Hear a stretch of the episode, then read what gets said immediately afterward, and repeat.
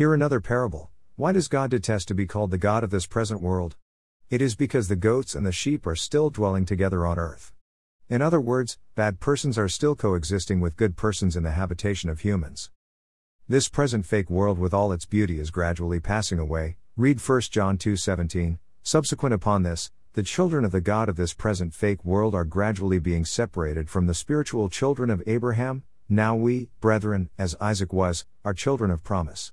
But, as he who was born according to the flesh then persecuted him who was born according to the Spirit, even so it is now, so then, brethren, we are not children of the bondwoman but of the free. Galatians 4:28 31. The first thing that Jesus Christ, God Almighty, shall do when he comes again and take over the rulership of the earth from Satan is this, to separate the goats from the sheep.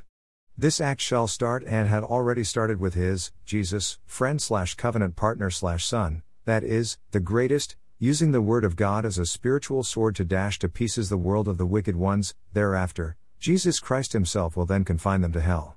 When this act of God that is currently ongoing on earth is finished, heaven and earth shall equate. In other words, the will of God shall be done on earth as it is in heaven, in agreement with the prophecy of the Holy Spirit to the reincarnated Abraham in his new book, 5, Heaven and Earth had equated.